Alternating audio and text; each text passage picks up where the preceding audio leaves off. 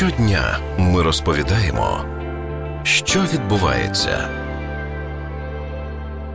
Ковід-19 передається повітряно-крапельним шляхом від людини до людини. Наразі немає доказів того, що тварини відіграють значну роль у поширенні вірусу. Водночас коронавірус може передаватися від людини до тварини. Випадків зараження серед різних видів є чимало. Вірус підхоплюють собаки, коти, мавпи і навіть норки. Тож вчені розробляють вакцини від COVID-19 і для тварин. Росія заявила, що зареєструвала першу у світі таку вакцину.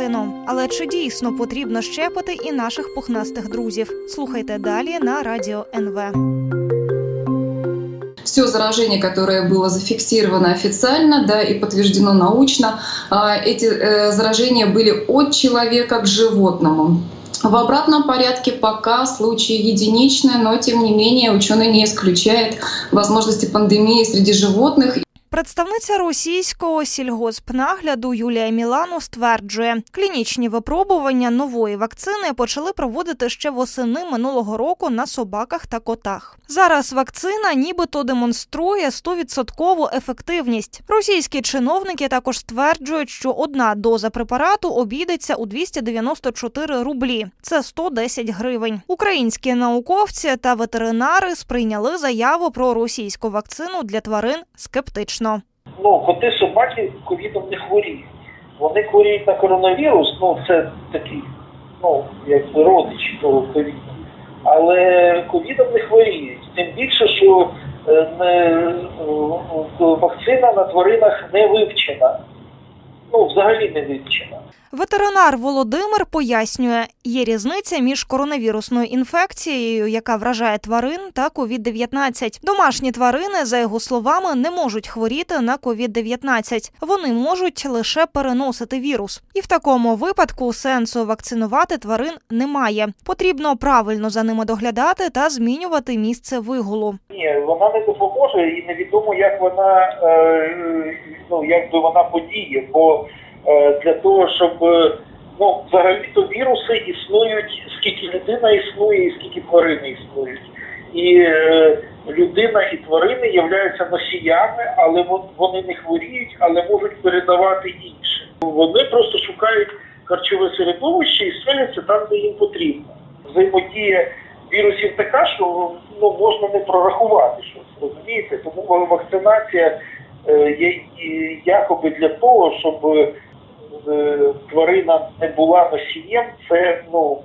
Щось таке не Водночас, за словами ветеринара, коти та собаки дійсно можуть підхопити коронавірусну інфекцію. У такому разі сенс вакцинувати тварин є.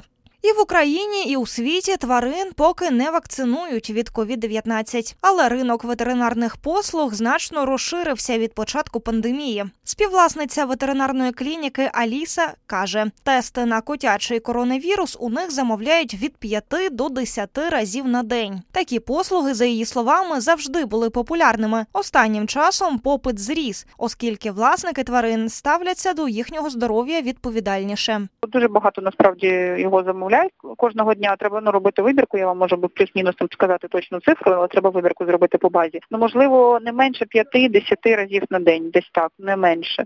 Е, Кожний день вони здають його. Це дуже популярно. Вартість 450 гривень або методом імуноферментного аналізу, або методом ПЛР полімеразно ланцюгової реакції. Тобто вартість у нас одна і та сама.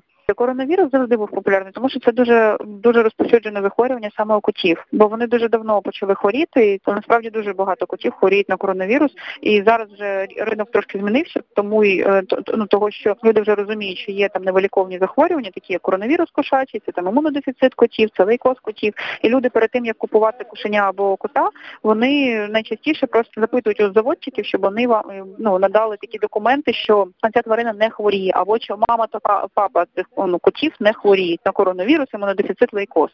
Тести на COVID-19 власники домашніх тварин також замовляють, особливо якщо вони із тваринами збираються у відпустку. Ковід замовляють тільки коли тварина має летіти у якісь там країни, такі як е, Єгипет, там Арабські Емірати, там Індонезія, тобто деякі країни просто вони поставили такий запит, також що тварини, які летять у летять у ці країни, мають здавати також тест на ковід. І не більше. Більше ніхто майже не здає.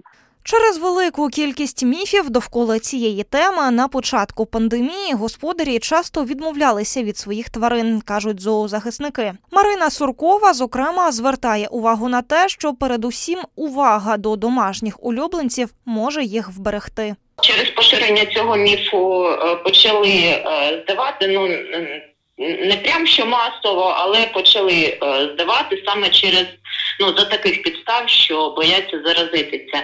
Через поширення цього міфу це таки це члени сім'ї і. Вони також потребують нашого захисту і допомоги. Якщо члени сім'ї заражаються вірусом, ми ж їх не полишаємо на призволяще, правильно ж дбаємо про них. А тут е, взагалі тварини не переносять цей вірус, і ось так ось люди до них відносять. Нагадую, що жодних доказів того, що тварини можуть передати цю хворобу назад людям, зараз немає. Це була Ярослава Вольвач, Радіо НВ. Почуємось.